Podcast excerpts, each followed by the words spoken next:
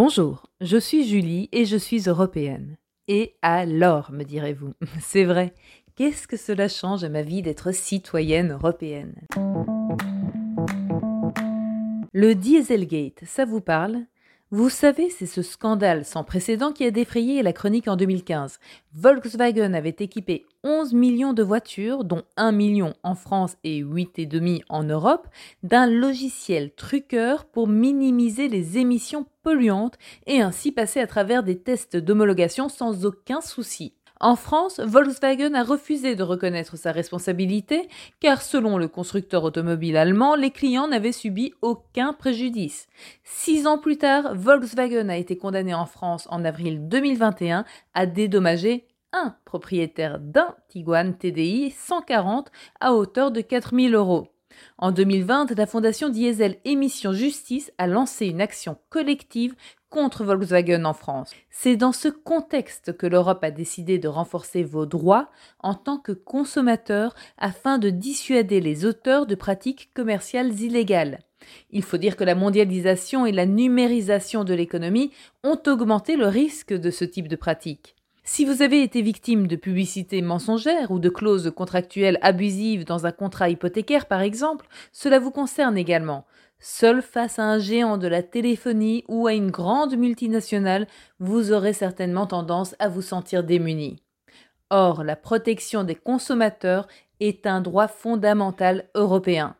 Si vous êtes victime de telles pratiques, vous pouvez, partout en Europe depuis juin 2023, faire valoir vos droits non seulement individuellement, mais aussi en demandant justice au moyen d'actions collectives, même à l'échelle de l'Union européenne avec comme objectif avoir plus de poids et obtenir plus facilement une réparation, une indemnisation ou un remplacement du dommage subi. Et cela qu'il s'agisse de la protection de vos données, de services financiers, de voyages et de tourisme, de l'énergie, des télécommunications, de l'environnement et de la santé, mais aussi, en plus de la législation générale de protection des consommateurs, des droits des passagers aériens et ferroviaires. La France et quelques autres pays européens disposaient déjà d'un arsenal en la matière, mais l'Europe va plus loin. Chaque État membre est obligé de désigner au moins une entité représentative respectant certains critères, souvent association de consommateurs, qui soit qualifiée pour intenter une telle action en justice. Les consommateurs concernés seront informés des actions représentatives à venir, en cours et clôturées et pourront bénéficier des résultats de ces actions automatiquement ou sur demande express. Et pour mieux assurer encore le respect des droits des consommateurs, une plateforme de collaboration électronique sécurisée et à accès restreint, EC React, permet l'échange d'informations sur les actions représentatives dans l'ensemble de l'Union européenne, entre les représentants des États membres, les juges et les entités ou associations de consommateurs qualifiés.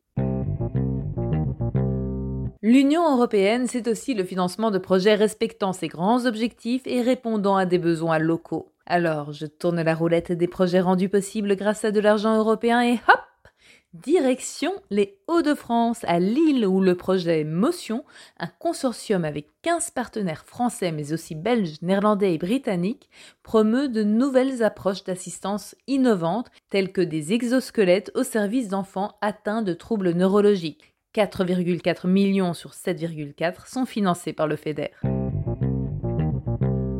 L'Europe, c'est donc du concret, mais de l'idée à l'action, il y a quelques étapes à passer.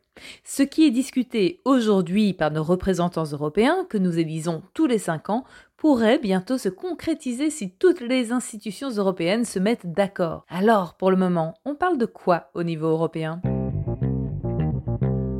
Eh bien, de comment rendre les médias plus transparents et indépendants en les protégeant notamment contre les ingérences gouvernementales, politiques, économiques ou privées. Vive la liberté des médias et celle de ce podcast. À la semaine prochaine pour parler d'Europe concrètement.